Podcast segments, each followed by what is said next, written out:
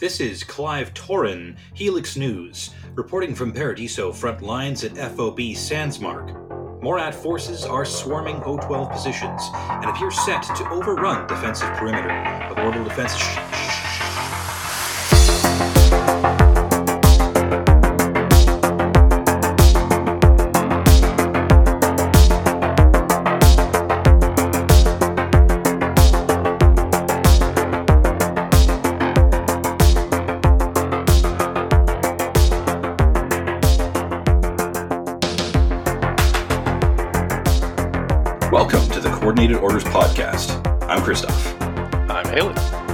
John.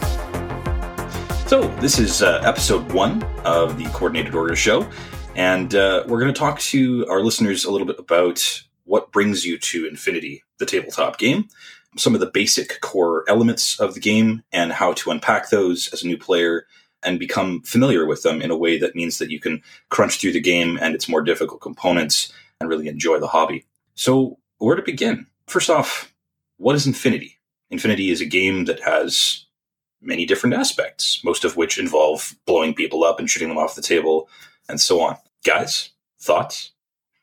It's probably the best skirmish style game I've ever played. Uh, what drew me into Infinity is that it's so much like old school Necromunda that I played 20 years ago and I loved.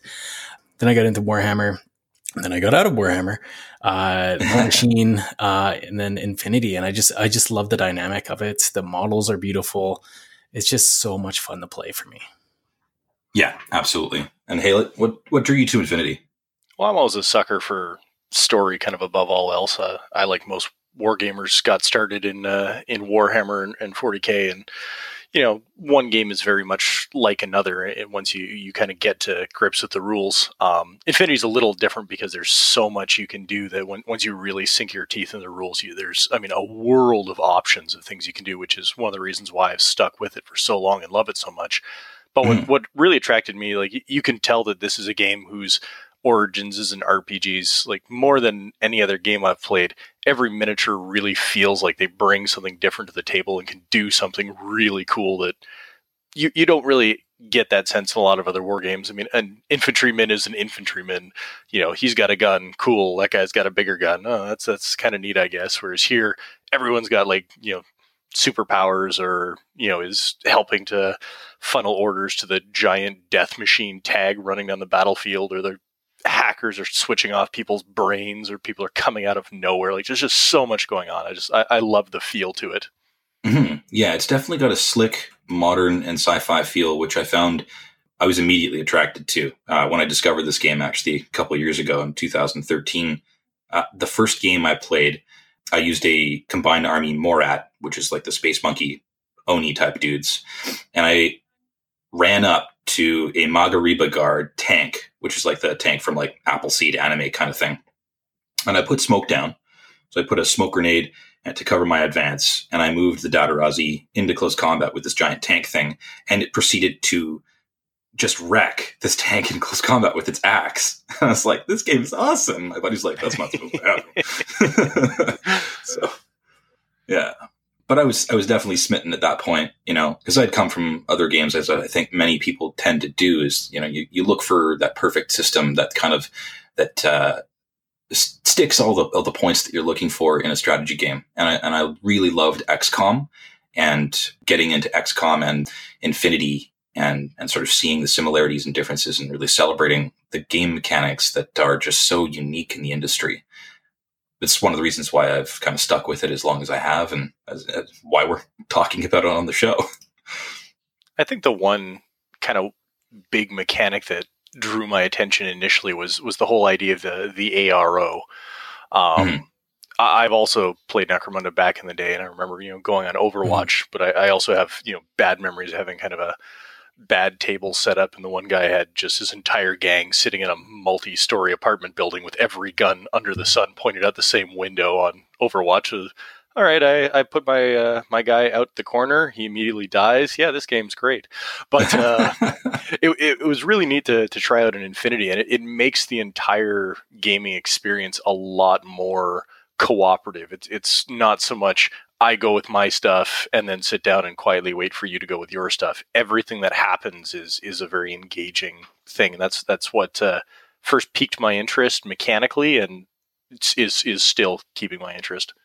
Mm-hmm. Yeah, absolutely. I mean, the the whole idea of being able to react in situations keeps both players engaged. And I, I, use this I use the terminology a lot, but it's it's I think fundamentally part of the game, and that is installing player agency in every action and reaction in the game. Where in other games, you know, you have your whole turn, you move your models, you shoot with your models, you kind of do your thing, um, and then after that, your opponent goes. Whereas in, in this sort of setup, every time there is a action, there's a reaction, and that keeps both players engaged and kind of talking and having fun and keeping the experience, I think, a little bit more light. Because if you're sitting there waiting for half an hour for your turn, well, your stuff's getting blown up in certain types of games that can be, well, not as not as a positive experience, I would say.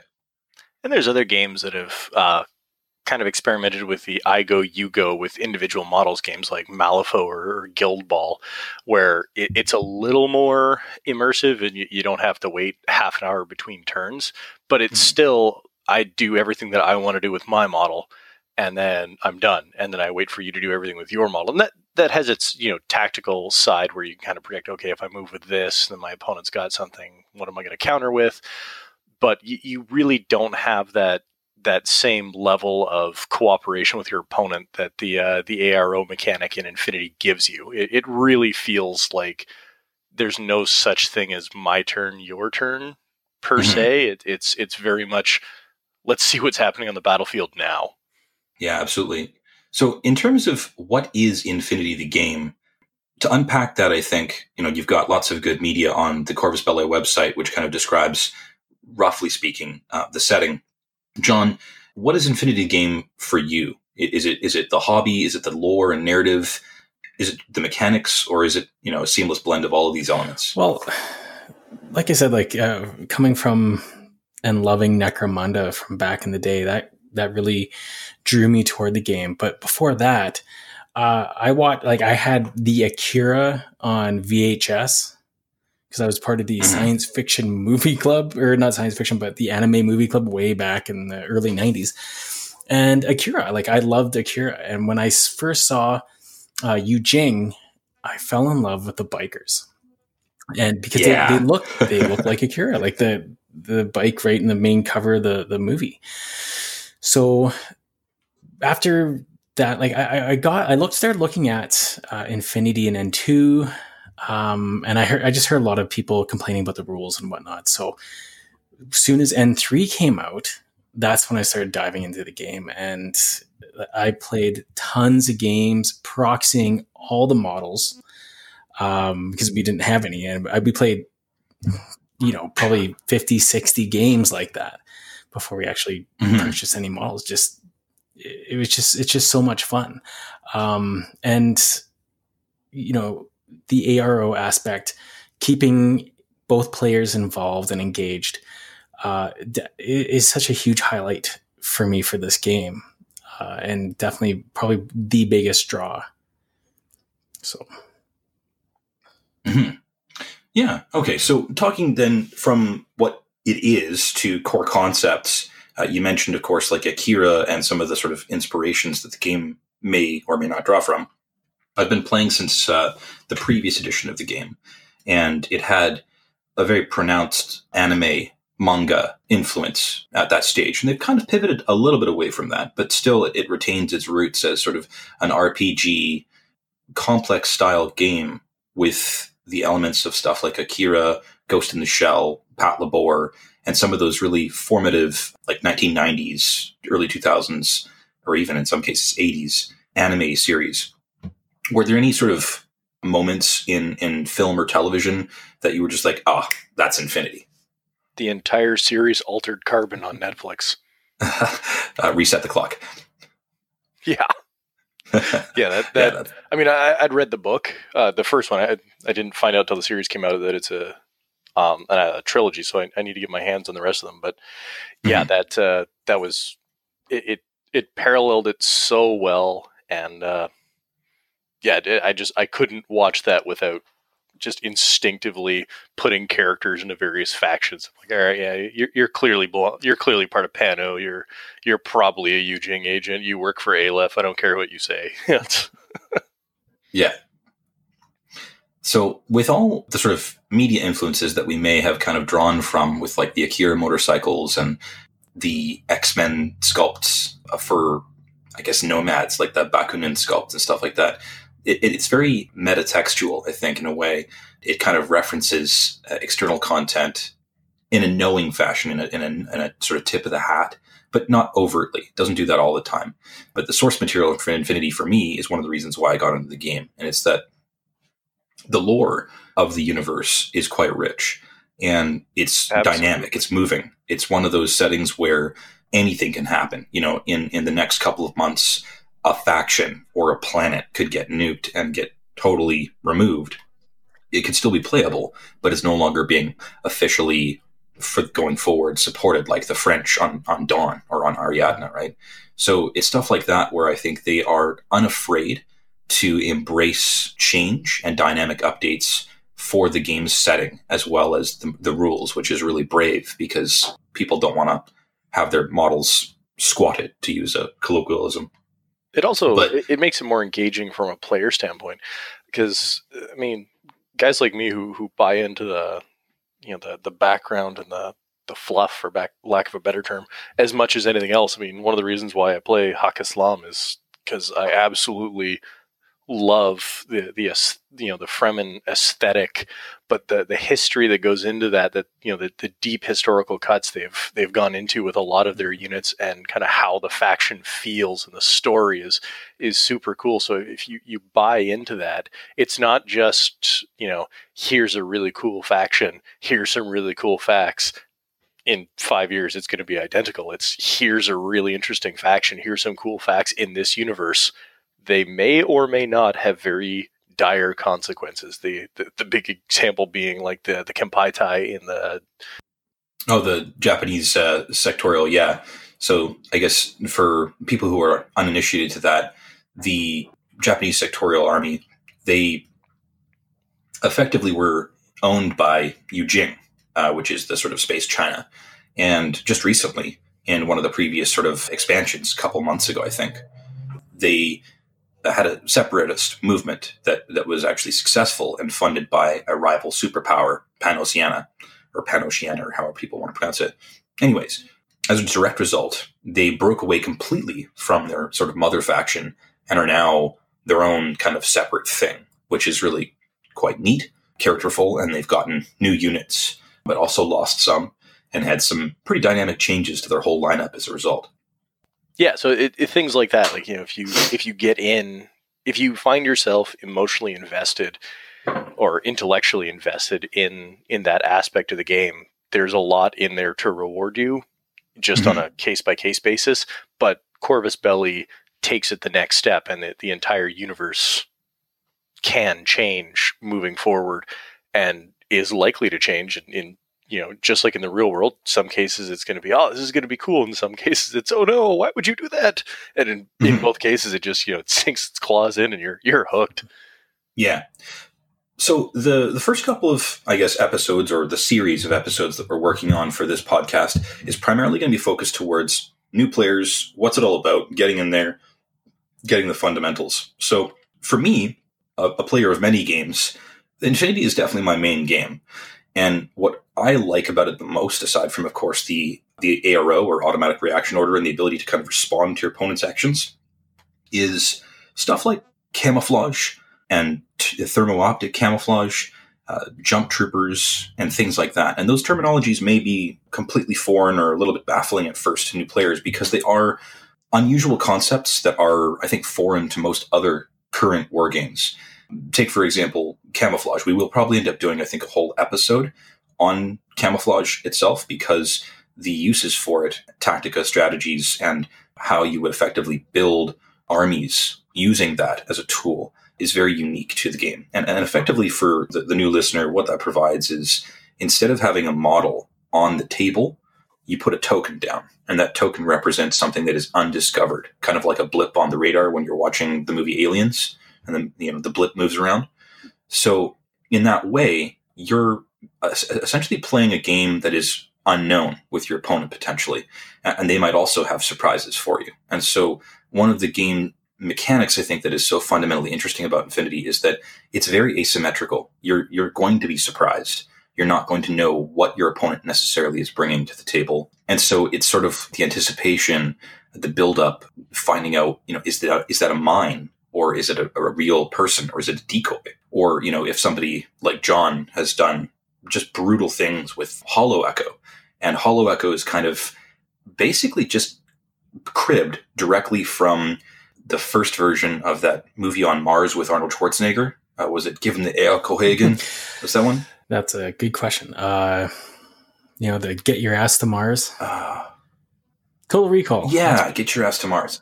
Oh, Total, yeah, Recall. Yeah, Total so Recall. The original Total Recall. So he has like this sort of mirror image kind of technology that he uses towards the ends of the film. Spoiler alert.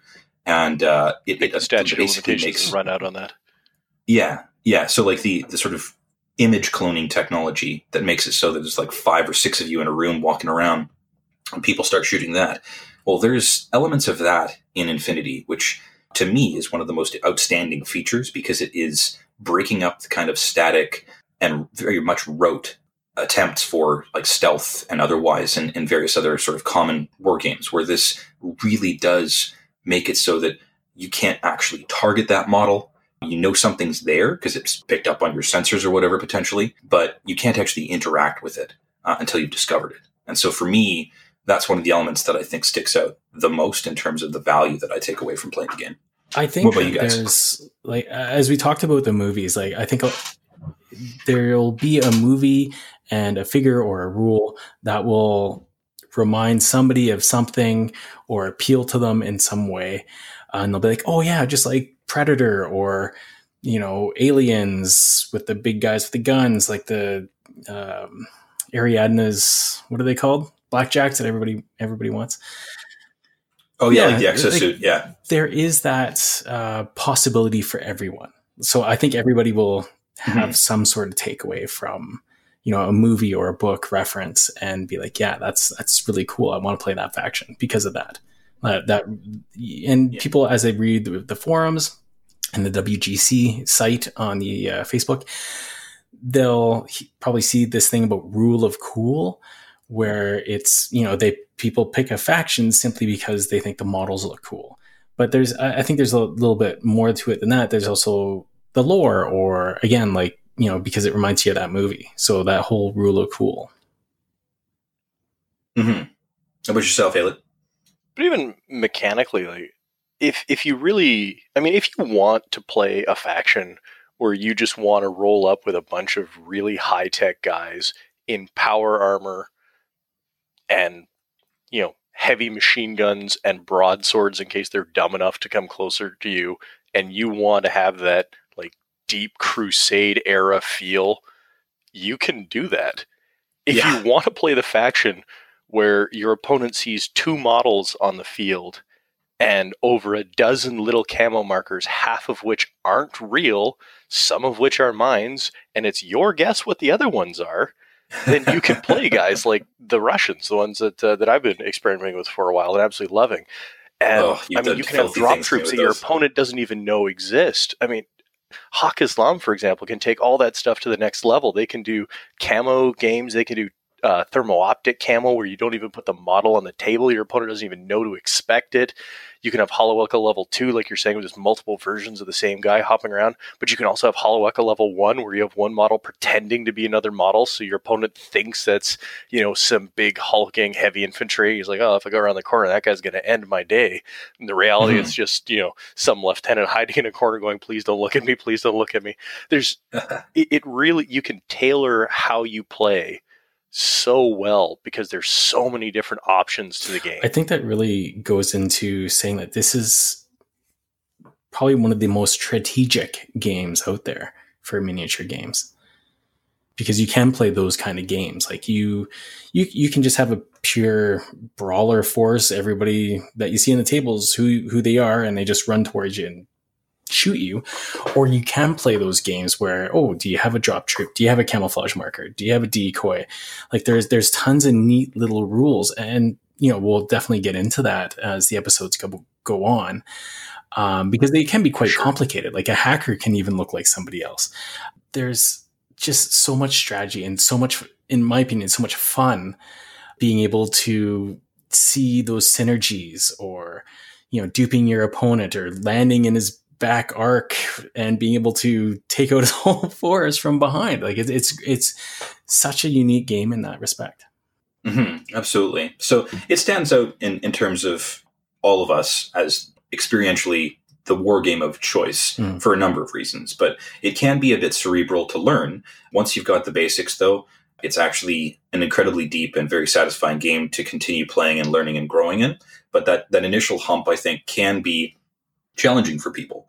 Um, I know, you know, particularly with regards to things like hacking uh, or camouflage, we hope to, at, at this point, going through these processes, disambiguate for the listener, but going to the very core pieces of what Infinity is in terms of the mechanics and breaking it down from the very basics here. The, the models are cool. And if you if you dig the models and you dig the faction, you're going to be able to make your army work. So so grab the starter box or you know the the boxed army or whatever kind of collection of models you see fit to do, and then sit down to plugging them into the free army builder and, and kind of populating the troops that you have into there. You'll notice that when you when you jump into the army builder app, there are a plethora of different versions of that trooper, uh, different troop profiles. And those are given out as options with different points costs, different skills, stats, armaments, and also SWC or special weapons cost. Now, before we get into that last point, we can kind of dive in through the detail of the stat line itself. Yeah, so let, us let's break down the stat line and kind of explain yeah. what they all mean. In, in the game of Infinity, you play on the, the 4x4 table typically. So four, uh, four feet by four feet, or 48 inches, or however many centimeters. And most troops in the game are going to have a, a four inch first increment of movement, meaning when you allocate an order or when you spend an order from your order pool, then that trooper can move a set number of inches based on that first increment. They then have the ability to take a second action uh, if they don't say shoot or dodge or do some other skill, uh, and then they can move forward further. So in the, most cases, troops on average are going to have a four dash four movement, and that means that the troop will be able to move four inches in its first increment, and then four inches in its second, eight inches basically per order, which is a decent clip on a four by four table. Yeah, and infantry, which you'll often see as say four dash two because to represent mm-hmm. their you know big clunking heavy guys. They they can't mm-hmm. move around as quickly. Or on the other side of the spectrum you've got you know we're talking about akira bikes and stuff like that. I think they're uh, at least on the the Haqqislam side their bikes are often 8 6 so you know when they want to move they're going 14 inches they're, they're leaving the, the infantry behind in the dust to represent that these bikes are that much faster than just your your average foot slogging infantry and i think just to uh, clear things up why why it's one number than another number. There's a, just a, a, quick blurb, but uh, we have the orders that we mentioned out of the order pool. Now those can be split up into like a, a move move or a move shoot or a move close combat. Basically, each character, each profile, each each figure gets that uh, double action. If you want to spend an entire order on a more complicated rule that a character may have, like going to recamo after he's already shot and revealed himself, that takes an entire order. So there's that's what that's why it's split up like that. Mm-hmm. Yeah, good point. And we will get into the structure of orders after the stat line, but that is a, a very good sort of primer on sort of what makes that difference between the four slash four or what have you. Coming after movement, You'll see a lot of the stat lines in war games kind of vaguely familiar. You know, you've got a, a shoot skill, a close combat skill, armor, defense, that kind of thing. Infinity is analogous to a lot of those in certain degrees. It also has a lot of shared traits with uh, role playing stat lines. So the close combat skill there, or CC, is reflective of their trained or innate ability to be badass with a knife or what have you. It's actually not a very common skill to find in Infinity because Infinity is a game of guns and black ops tactical combat where you know the closest you're going to get to somebody is maybe 10 feet away i thought you played the them. japanese have you seen uh, their Oniwaban ninjas They absolutely get up close. What's that? You have a giant death machine? No problem. Meet Space Age Sword.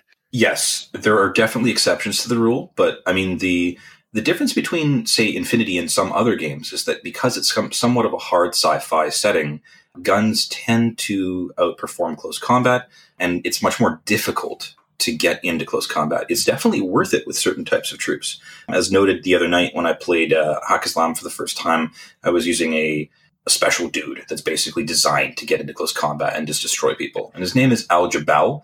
And if you if you are interested, go check out that profile and look up some of the special rules. You will blow your mind. That guy that guy is really good at chopping people up. But generally speaking, I think maybe the consensus is that close combat is a fairly risky maneuver. Would you agree? Absolutely. Yeah, that certain factions can tailor to it better than others. For instance, the the Caledonian Highlander army, being a bunch of rabid Scotsmen, are uh, mm-hmm. are ac- are excellent in close combat. But even then, I mean, it's not necessarily where they want to be. The uh, the Pan-Oceanian military orders, you know, the the Knights of the Church, again, mm-hmm. they're great in close combat, but they're also very capable shooting. The the Japanese, the JSA, are very very deadly in close combat. But all that being said, none of those are what one might consider a dedicated close combat faction. And I don't think there's such thing as a dedicated close combat faction. Like, like you say, it's very much a hard sci-fi game. There are circumstances where you want to sneak in through a window and slit someone's throat with a monofilament knife. But mm-hmm. I'd say a good 80 to 90% of the time, you know, when you have, you know, rifles, shotguns, heavy machine guns, Panzerfausts, missile launchers, rockets, Spitfires, and every other weapon that science has invented, I mean, guns rule the battlefield, and you, you have to uh, you have to cater to that. Mm-hmm. But never underestimate the value of a silent knife in the back. Oh, Al Djabel is a category unto yeah. himself. Sometime in the future, we need to do a talk on Fiday and Al but that's a that's a that's a later subject. Yeah. So what we're what we're kind of referring to with that is a, a special rule called impersonation. But again, advanced stuff. So close combat's cool, but probably less common. One uh, of the things core. that uh, makes close combat a lot more risky is generally, even if you have an amazing close combat score, you're still only hitting the majority of time. I think there's only maybe three, four figures that are allowed to do two attacks, but generally you're doing one attack roll against one attack roll in close combat. Mm-hmm. Whereas if you're shooting a gun, you get burst two, three, four. And effectively, the burst value of that is how many dice you're going to get. And comparing to, say, your opponent's one dice, having more chances to be successful and win the face to face roll is core. I think it's worth um, noting how the how the dice mechanic works at its very core just just so that when we're talking about like what burst matter what burst really brings to the table what dice versus dice means for the game so, yeah, so absolutely. how it works is it's a d20 system you, you know put put your d6s in back in their box and hide them under the bed you don't need them anymore this is good old good old d20s so you're going to roll a d20 you're going to have your associated stats. So if you're stabbing someone, it'll be close combat. If you're shooting someone, it'll be ballistic skill. Uh, and then, you know, the, there's other stats for uh, other skills. But you're, you're going to roll that and it's going to tell you what number you need to roll. You're trying to roll that number or less. If you roll above it, uh, didn't work out for you, you didn't get it. However, you're not just rolling this in a vacuum. Your opponent wants to do something about this. So if you're shooting them, they're going to shoot back. You're each rolling, trying to get lower than your ballistic skill, but you're trying to get higher than your opponent. So you want to roll high enough to get a better result than your opponent, but low enough to get underneath your uh, your your relevant stat in this case, ballistic skill.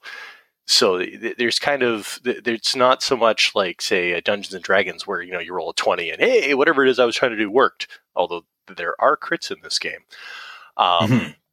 but that that's kind of the, the core mechanic. So you're you're rolling off against each other. So you're you're trying to not only beat a number that your your stat line is giving you, but you're trying to beat your opponent as well. And so that's when we say you're rolling one dice against one dice you're getting into a little bit of a dicey situation where you know you could have a great. no uh, I feel bad.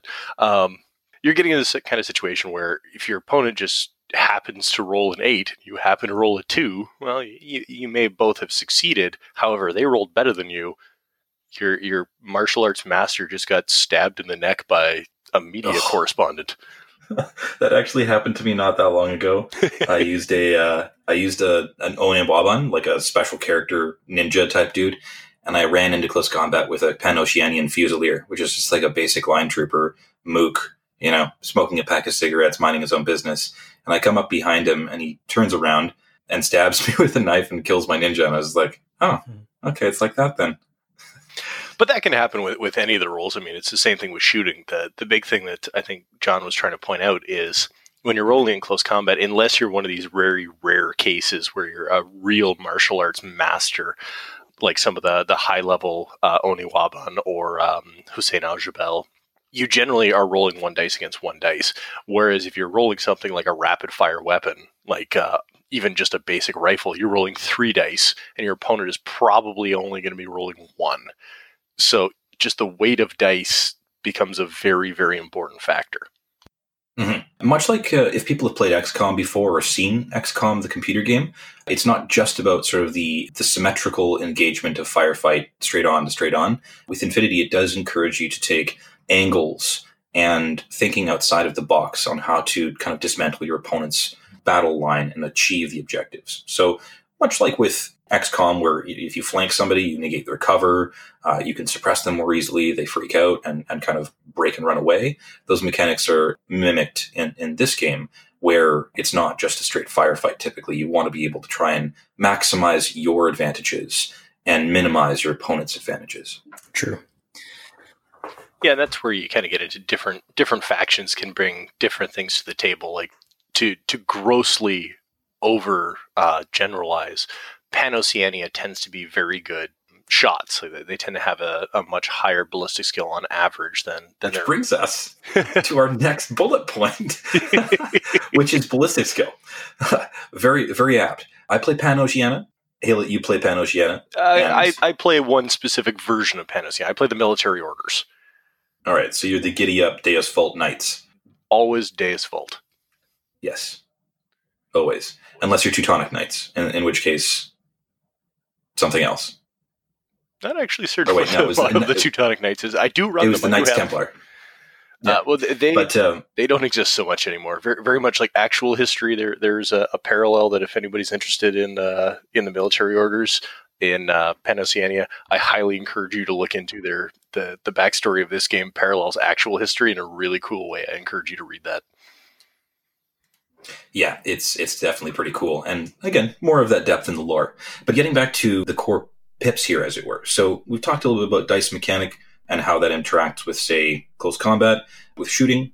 Most of the time, you're going to be shooting a, a gun in a, in your active turn because you have active and reactive, and so on the active turn, it means you're the guy spending the orders. On the reactive turn, it means you're going to be, you know, the person basically responding to those orders being spent and so your number of shots that you throw back, the number of dice that you throw back at people, will typically be diminished. It, it's sort of meant to stimulate, uh, or simulate rather, the camera time in an action movie. You know, you zoom in on Rambo, and then you zoom out, and then you zoom in on this guy over here, and he's you know gets a bit of camera time to do his thing. And so that's kind of one of the, the fundamentals there about how that's sort of balanced. With ballistic skill, typically the stat line for ballistic skill ranges from about, at its worst, nine is probably the worst like base ballistic skill in the game for troopers and then it goes up to about 15 at its best for the most elite troop in the game. Says the uh, guy uh, my knowledge models that have 15s true. To my knowledge there is no model that has ballistic skill st- 16 base. I think everything is, what is ballistic skill 15 and, and less. So bs 15 or 14 I, I think it's a really good shot but it's not it's not quite that high yeah, I'm, I'm, I don't even think the Avatar is the highest. I think he's only 14. Too, I'm, I'm looking him up now because I'm curious, but I think he's only 14. I think it's yeah. the, uh, I think it's some of the elite Panoceanian stuff, like some of their tags and elite heavy infantry that are the, the highest. No, I stand yeah, corrected. The Avatar is also ballistic skill 15. Yeah, all, all the Pano tags, except for I think the Stingray series, which are the lighter tags, have BS 15. Mm-hmm. So they're they're pretty good at shooting. Now, each faction is going to have their own flavor and stuff like that, which we will get into later. But just on this sort of general curvature of, of a dice roll, most are going to have at, at base level a 50% chance to hit per dice, assuming that they, they don't have any modifiers applied to it. So modifiers are a big part of Infinity, and we talk about that a little later after we've summarized the summarize the stat block, but the the modifiers will will affect the way you have a success uh, percentage, and in the same way that you see with uh, XCOM, if they're in cover, if it's bad range, that kind of stuff. So ballistic skill is key for the better part of the game, and it's going to be one of the most important stats when you're assessing your models uh, and you're picking out kind of the relevant thing that you're going to do in the turn. Because a lot of the time, movement followed by shoot skill is is the most sort of I would say the most common order that you're going to likely spend in, in, in the game. Yeah, I'd say that's that's fair. So following from that, physique, or abbreviated to PHYS, Physique is sort of your physical conditioning, your fortitude, and your stamina, as well as your agility, kind of all in one. And that is effectively not only how you're going to be hitting people in close combat, like how much strength and, and, and force you put behind the blow, but also the, the kind of skill and, and uh, battlefield conditioning that you might have for dodging bullets and getting down and outside of cover or into cover rather. So Fizz comes up quite a bit for those activities, but it's also used for a couple of other interesting things like infiltration. So if you're deploying a trooper on the table that has one of these special rules, they will need to roll under their physique, for example, to to have a successful infiltration, and there may end up being modifiers to that. Yes. Uh, additionally, jump troopers as well will have that as, as sort of like a, a stat that they would need to roll on. It's also something that uh, any uh, inherently physical activity, like say throwing a grenade, you know, it doesn't really matter how good aim you have. It, it, matters, you know, if you want to huck a grenade down an alley, you have to be strong enough to huck it.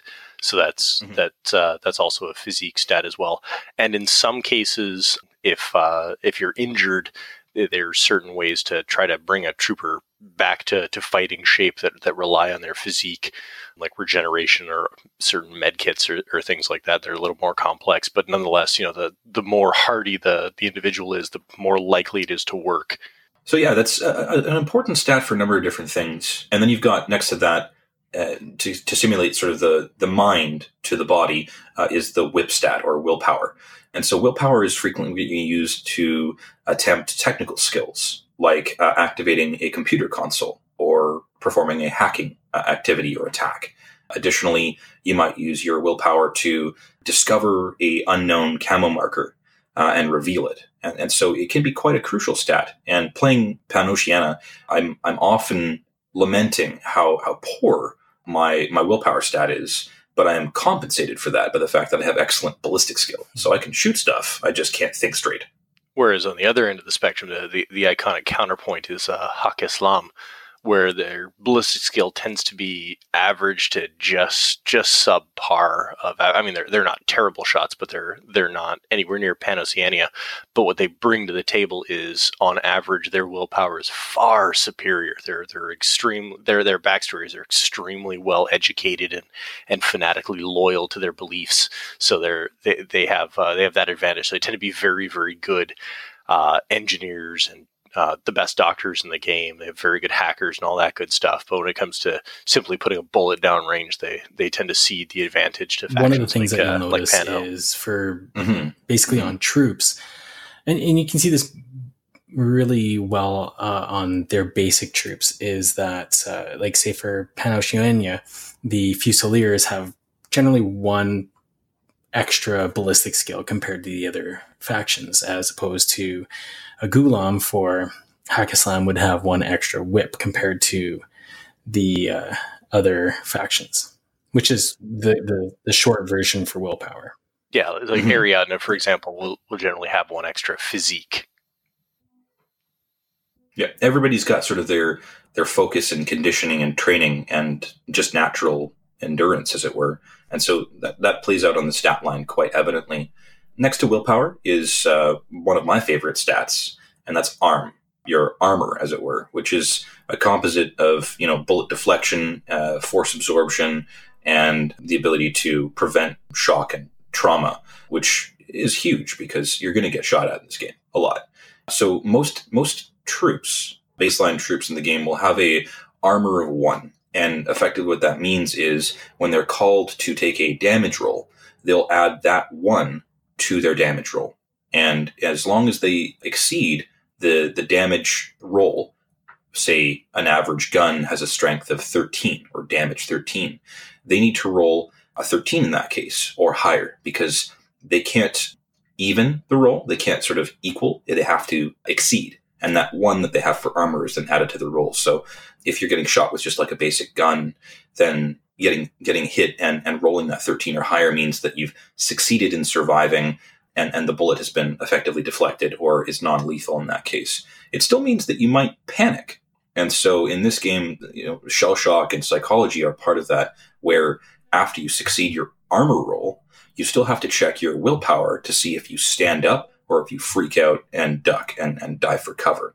And that can be crucial because survival doesn't always necessarily mean the you know the, the best result. You know, you want to be able to stick up and you know maybe keep that fire lane closed with some opposition. So armor is going to stack up on heavier things like heavy infantry and and other things as well. But uh, yeah, I mean, is there any sort of outstanding pieces for armor that you guys really like that you'd, you'd want to sort of talk about a bit? The Yodam. Well, one of the things that uh, I think should be mentioned is, and I mean, Christoph, you, you mentioned it with uh, for armor, you want to get higher than your roll for when you're making your armor save. All the other skills generally you're wanting equal to or less than. So armor is the one that kind of stands out a little bit. It's not equal to, it's you have to be higher than, you have to beat that roll that might actually be the one example where rolling higher is, we'll is better.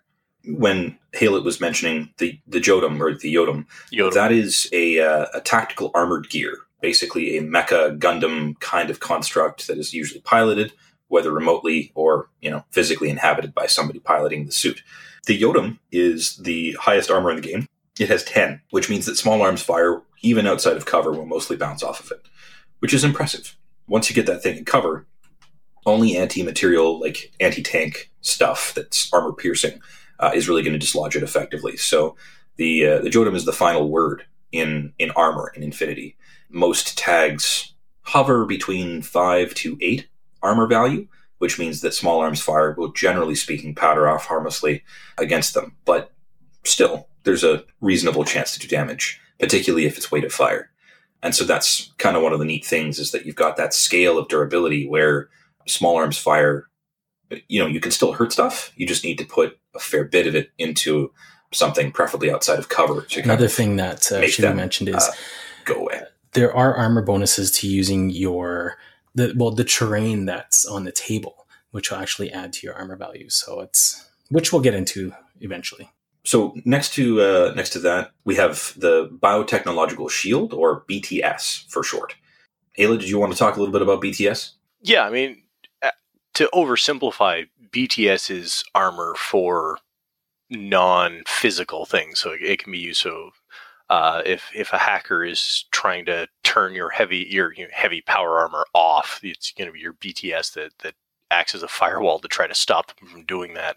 It also works for things, you know, if uh, um, one of the things we're, we're, kind of touching on just a little bit is there, there's different ammunition in the game. So you, you have your, your good old fashioned normal ammo, which is you know firing lead rounds down range. But this is a science fiction game. You've got you know armor penetrating, uh, you know big explosive rounds, all that stuff. But they also got some kind of cool and, and creepy stuff like breaker ammunition, which kind of shocks your system and kind of kills your brain, or viral ammunition, where as soon as it penetrates your skin, your, your body has to fight off an immediate infection or die. And I think BTS is is uh, you're safe to try to survive things like that.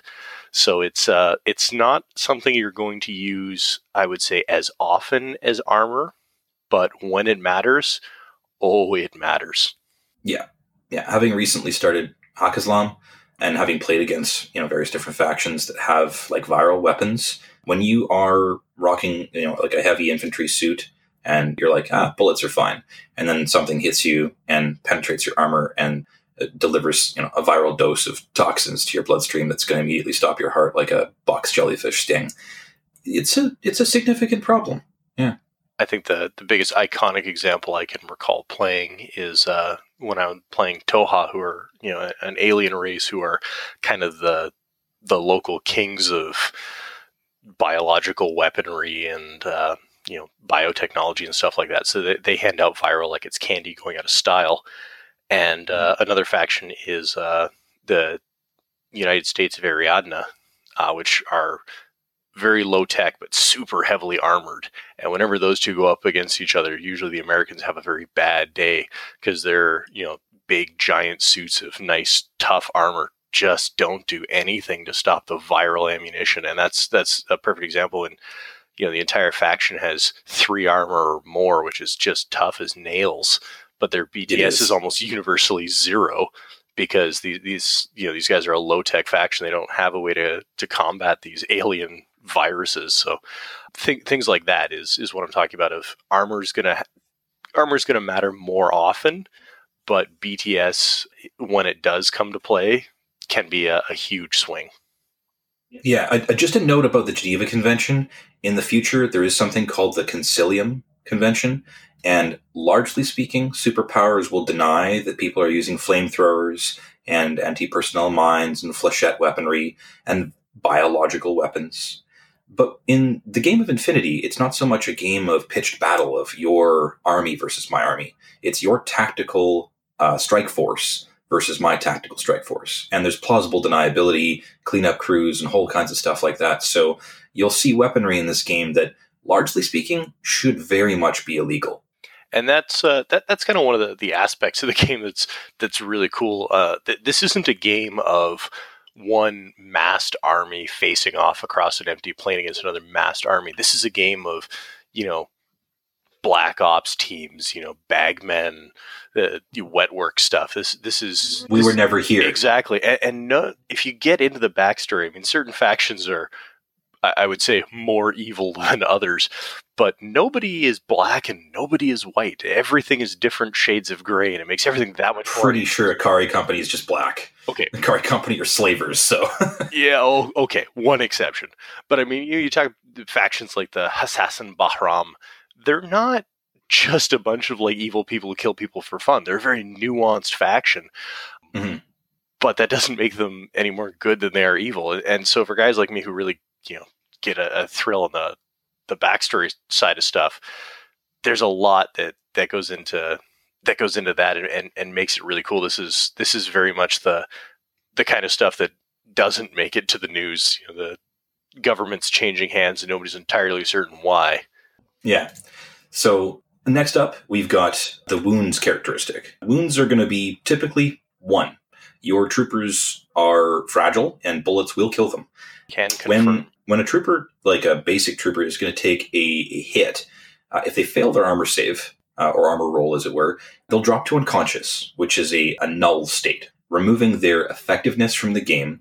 They don't generate an order, which is very important, and they can't really do a lot. There are some factions that don't mind being dead, like Shasvastii. But generally speaking, when you are unconscious, it's generally a bad thing. So there are exceptions to the sort of one wound profile. You'll often find heavy infantry uh, is a terminology that you'll probably become familiar with very quickly. Uh, most of the cool big dudes in power armor are considered heavy infantry, uh, and they typically have an extra wound as a result because there's biological, like medic equipment that keeps them from basically getting knocked out instantly, uh, but also that you know they can deflect wounds and take more battle damage before they penetrate in and mess you up in your in your guts. So heavy infantry have two wounds. Very rarely you'll find things that have say three structure. Very analogous to wounds. They function more or less the same to a large degree in the game. Uh, so structure and wounds are somewhat interchangeable, but with some caveats. So you'll find like your tactical armored gear, your big robot, that's usually going to have three structure, which means that taking three hits is is a big deal in Infinity. You know, like it's it's a lot of bullets to get to there. Yeah, there's. uh I'm trying to think for anything in the game that would have three wounds. I, I know the Tohaa do, um, but they they play things very differently. I, I, don't think anything in the game has natively more than, than three wounds. The the Tohaa Gorgos has three, mm-hmm. which is their version of their tactical armor gear. That's their their super heavy. It's a meat suit, exactly. Uh, so it has three, and then you can actually kill the suit off, and the pilot runs around, who's significantly less effective. And I think that's the most in the game. I think everybody else you're you're rocking three wounds or less, which which certain weaponry, like, you know, if you get hit by a missile, a missile is perfectly capable of taking three wounds straight off you, which, which makes, you know, we, we talk about the lethality of the game. You really don't have any model, I mean, even the Yodam, who's who's just a monster, if the Yodam just walks blindly across the table with complete impunity and, and thinks he can get away with it, he's going to eat a lot of fire, and that's going to tell. He's going to get bled off. There's no real super unit that can shrug off an entire enemy's army worth of uh, worth of firepower and, and and just live to tell about it. You really have to be careful in what your units are doing. This is this is a science fiction environment. The rounds are very lethal. The ammunition is is very advanced. You even the big things can go down hard. So you ha- you have to know what you're doing. Yeah. So fragility is is kind of one of the essences to the wounds and structure characteristic is that your troopers aren't meant to take bullets. So whenever you can avoid it, do. If you've ever played XCOM, think of this as hard mode. If your guy gets hit, he's going down. There's no, oh, I just took a damage. In most cases, that, that dude needs to see a medic right away, or you're going to be calling his family. so yeah, it's it's definitely got a bit more of a hard edge to it with that, and that's one of the reasons why I think when you're when you're playing the game, being cagey about your sacrifices and and your losses is huge because, uh, as we mentioned before, the mantra is try not to get shot. Yep, I'd say that's fair. Mm-hmm. And something I need uh, to which brings us to our, our next sort of feature with the, the stat profile is it has an interesting kind of concept with the, the game is silhouettes. Your model isn't necessarily true line of sight because you take up a cubic volume of space based on the size of your person. A standard human trooper is a silhouette 2, which is roughly 1.75 inches tall or so. That model volume has like a little marker as well. So you can always check your lines of sight. So if you've got like a, a, finicky model, like a sniper who's kind of kneeling or crouching down, that isn't necessarily representative of their actual occupancy on the table, which is something that you want to be cognizant of both with your opponent and yourself and just make sure that you're, you know, checking those lines of sight and asking your opponent, hey, you know, can my guy see your guy? That will come up very frequently in terms of the One determining, of the things, you know, uh, like, uh, what courses I would advise anybody who's even interested in getting into this game because the rules are free. You can go onto the Infinity Corvus Belli website and download the book. Uh, and if you want a clear picture about what we're talking about, uh, you can go to page 17 of the rule book and it'll go from S1 to S7, which is the different size variations. And they give an example as well, like an S4 is a biker. The big tags that we were talking about uh, are S7s. And when you're looking at it on the battlefield, you should try to consider it as walking cylinders of a certain height and a certain width. your opponent, when you walk around that corner, he can see that mm. cylinder, like not just your gun sticking out or whatever. And I know I've, I've, I've, ran into this issue before with a player where, you know, oh, that's not true line of sight. It, it's not. You're just walking cylinders. So you have to really keep that in mind as you're playing the game. And it simplifies things a lot. Like, oh, I can see your gun. I can shoot you. Well, it's only my gun. Why can you shoot me? Mm-hmm. Like, it takes away that argument. Uh, and I, I personally think it's a good dynamic.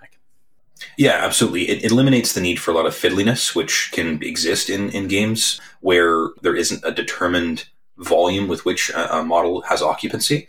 The same, and I'll probably do this a lot for harkening to examples here for XCOM, but if you've played that game or seen it, you have uh, squares or, or maybe hexes in certain types of games, right?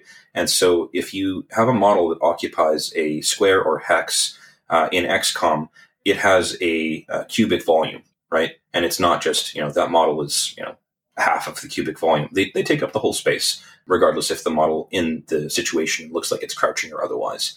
Uh, so it really helps to just know those those sizes, have the silhouette markers on hand. They're probably one of the most important and useful tools that you can employ in playing Infinity because it'll help you just master that first sort of hurdle of ensuring you know where your models are how big they are and, and are they exposed or not. So you don't get caught out on, say, oh, well, my guy has line of sight to your guy. Well, I mean, my guy's behind cover. Yes, he's behind cover, but not total cover. So it's just making sure Absolutely. that that kind of dynamic is, is clear for both players. One of the one of the aspects that I, I really like about it, not only does it allow for a cleaner game, it allows for a lot in the world of modeling because you can mm-hmm. have a sniper like crouched and hunched, hunkered down low, like looking over rubble. And functionally, they're exactly the same as the badass heavy infantry who's standing there leaning on his claymore with his heavy machine gun held arrogantly in the air. They, they both take up the exact same amount of space. So as far as the game is concerned, they play the same in this this nice, clean, simple way. But it gives mm-hmm. you if if you're the kind of player who, who really wants to get into the the modeling side, who really wants to get into the visual side, it gives you a wealth of options without giving you any advantage or penalizing you for doing so. Yeah. So with that said, silhouettes are a core piece that you should definitely check out if you haven't. As John said, page 17, great with the uh, the reference there, buddy. The next piece is the AVA or availability. So in Infinity, you've got different sort of factions and then subfactions or sectorials, as they're called. And depending on what faction or subfaction you've chosen, you might have more or less availability of a particular troop type. Uh, take, for example, the umbrella of the main faction. We'll say Pan-Oceania. In Pan-Oceania, you have total availability of Fusiliers, which are their basic line trooper, the grunts, the sort of the dudes that that are just sort of regular soldiers.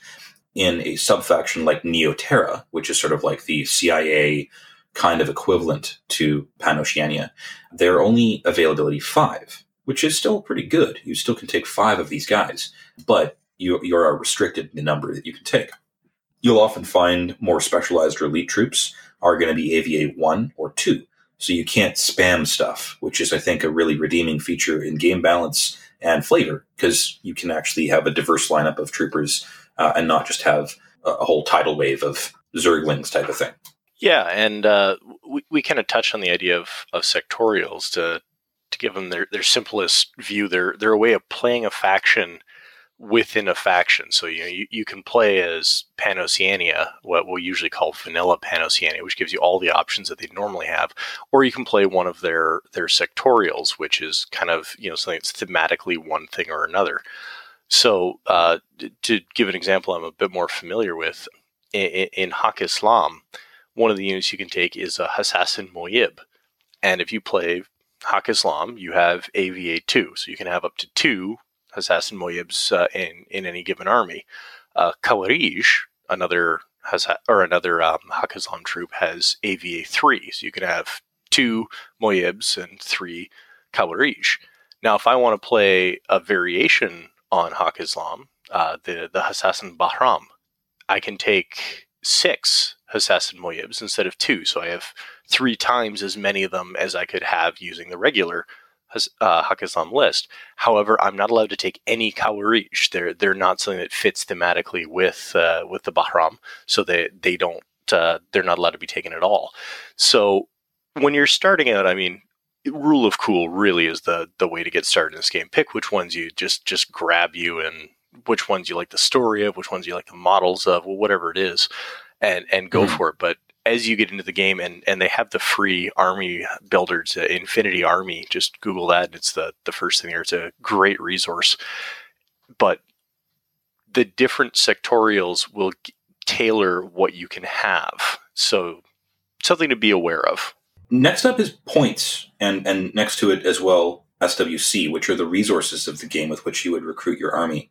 Absolutely. John, uh, give, us, uh, point, give us like, the gut punch for somebody on how new, that works hearing like vanilla sectorial like what does that mean vanilla is encompasses all of the, the units mm-hmm. in that faction as opposed to a sectorial which is kind of like a sub faction so it only has a certain number of selected profiles from the vanilla list uh, under that army kind of thing or that sub faction so if you go to the army builder free free army builder mm-hmm. through the Infinity website, you can when you initially click over one of the symbols, it will have Yu Jing, which is the the primary faction, your vanilla faction, and then there's Invincible Army and ISS, which are the sub factions. So just to, to make sure that everybody's clear on that point for the SWC or support weapon costs. Now, these are kind of the, the, well, these are your special weapons. These are your Spitfires, HMGs, which is a heavy machine gun, missile launches. So basically, the weapons that do more damage have higher rate of fire as opposed to a regular rifle or bow and arrow or chain rifle, those sort of things. So basically, these are your advanced weapons the way it's calculated now, normally people play in most metas like a 300 point army. And as you can see, like each of the figures under C, that's how many, that's what the cost is for that figure profile. And there's the SWC beside it. Now, most weapons are zero. Uh, and again, with these support weapon costs, the, the, the HMG might be one, it might be 1.5. And where we're looking for most of this uh, conversation today is on page 24 of the rulebook under attributes, and you can see the support weapon costs uh, information there. And now you can also go to page 199 and you can take a look at, say, the first one, the Fusilier. Now, there's a few, looks like about half of the SWC cost is zero, while the other half is one, 1.5, 0.5. Now, that just depends on, again, like some of the equipment or weapons that the profile may have. Uh, and if you look on page 24, the Joan of Arc, it actually has a plus beside it. So for every 50 points of your army, you get one SWC cost that you're allowed to use uh, in creating your army. So for 300 points, you have up to six SWC. Now, when it has a plus, that gives you an extra SWC, which can be great. So if you have Joan of Arc in your army, who's a lieutenant, you actually have seven SWC you can play with. So that just means more extra weapons or special equipment. So that's pretty much the idea behind the support weapons cost. Mm-hmm. And you'll notice that most troops vary in cost from right around the 10 point mark, sometimes 8. Uh, at, at the very cheapest, things like Ghazi Muttawi'ah, which are for uh, Islam, I mean, they're maybe a more specialized troop, but they're 5 points. So you've got different blocks of, of cost for their skill sets, their weaponry, and their battlefield roles. Uh, most of the time, when you have a basic line trooper, also referred to colloquially as a cheerleader. Uh, there's nothing particularly special about them. They're still very important and very good in the game, but the sort of uh, terminology cheerleader just denotes that they aren't going to necessarily take a active battlefield role first. They normally are people who are there kind of as your backup, holding your fire lines, perhaps providing support in one way or another, and generating orders. So the points cost for those guys is going to be pretty low. On average, a Fusilier or a basic trooper, around 10 points comes with a rifle and a very modest stat line. When you move up from there, troopers like, say, a more elite uh, fighter like the uh, Kamau the Bagh-Mari for Pan Oceania, they are equipped with better weaponry and have higher ballistic skill, armor, and perhaps um, things that will influence the game other than just the stat block. So they might have a special skill or, or piece of equipment that either gives them an advantage to sensing enemies and or targeting enemies, uh, or also um, camouflage type stuff. And so that's where those those point skills will start to rise. As you see uh, on the very basic, you've got kind of your general dude, uh, and when you first start out with Infinity. Most of the time in demo settings or in, in sort of just getting started, you're going to want to s- sort of play with the, the tools and, and toys that aren't overly complicated. Uh, just so you can get the core mechanics down. So in most of those cases, you're going to be using a couple of um, basic line troopers and maybe a heavy infantry whose special is essentially he can get shot and not just die. And he also has heavier armor and maybe better weaponry. Um, and in so doing, you get the core pieces of not just evaluating the models that you have, how they might work, and uh, their contribution to the battle. But then from there, you can kind of move up and say, okay, well, I've I've fought, uh, I've used basic guns and dudes. Now I want to throw a sniper in, or this guy costs 100 points. Why does that guy cost 100 points? He must be amazing. And so then building it out from there is probably the most effective way to not hyperextend oneself in the learning process because Infinity can be a complex game to take in, and it's best to take in increments. So leaving things like mines or thermo optic camouflage for later, I would agree. Uh, as we There's go through the series, a couple is something of box that I personally would recommend. Operation Ice Storm, uh, Red Veil, that do that in a in a great way. Uh, I be I we actually learned my friend and I. Uh, we had the Operation Ice Storm box. Now again, like we we didn't put anything together because we I, we were big on priming first and then painting, so we just proxy everything. But going through those missions, I believe there's six of them in each box. They leave out all the complicated rules in the beginning, right? Like the first mission is actually just three guy, three basic guys leaving out a lot of rules, just shooting at each other, just learning that dynamic, and then going and then each game sort of more points, more rules, advancing. I don't even think we used hacking for the first fifteen games.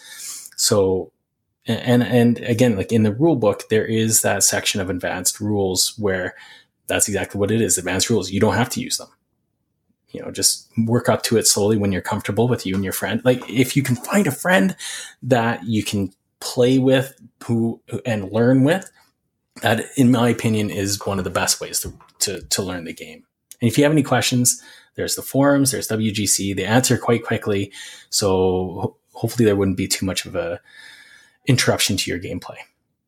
Mm-hmm. Absolutely, no, that's that's probably the the best way to learn, in my opinion. Aside from, of course, you know, if you've got a lively game store that's already got an Infinity community, generally speaking, people are pretty going to be uh, quite helpful uh, and and keen to to help you get into it because each aspect of the game that you kind of unlock and understand and achieve is uh, is is quite a bit more enriching to the game experience. At its at its face level, shooting each other with basic guns, whilst entertaining, is a very it's a basic level of playing the game. Whereas once you've got stuff like hacking and camouflage and jump troopers and all the flashy bits that add Infinity's flavor, that's when you're really going to hit your stride. And so, as a point of advice as you're learning the game as well, is take it slow. If you you know end up getting absolutely blown away, it's okay to re-rack and, and, and restart and, and, and just experiment because the first dozen games or so, you'll, you'll see these interactions come up where like somebody will get critically hit and your dude just straight up dies. And it's hilarious. Uh, sometimes it can be a little bit off putting, but most of the time it's just a,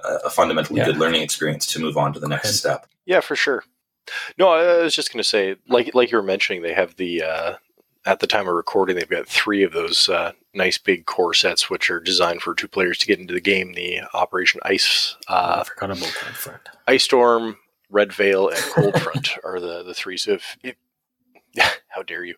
If you uh, if you can find someone who who really likes one faction, you like the the other, then I mean that's that's perfect. You're you're golden. But uh, you know things things don't often don't always work out that way.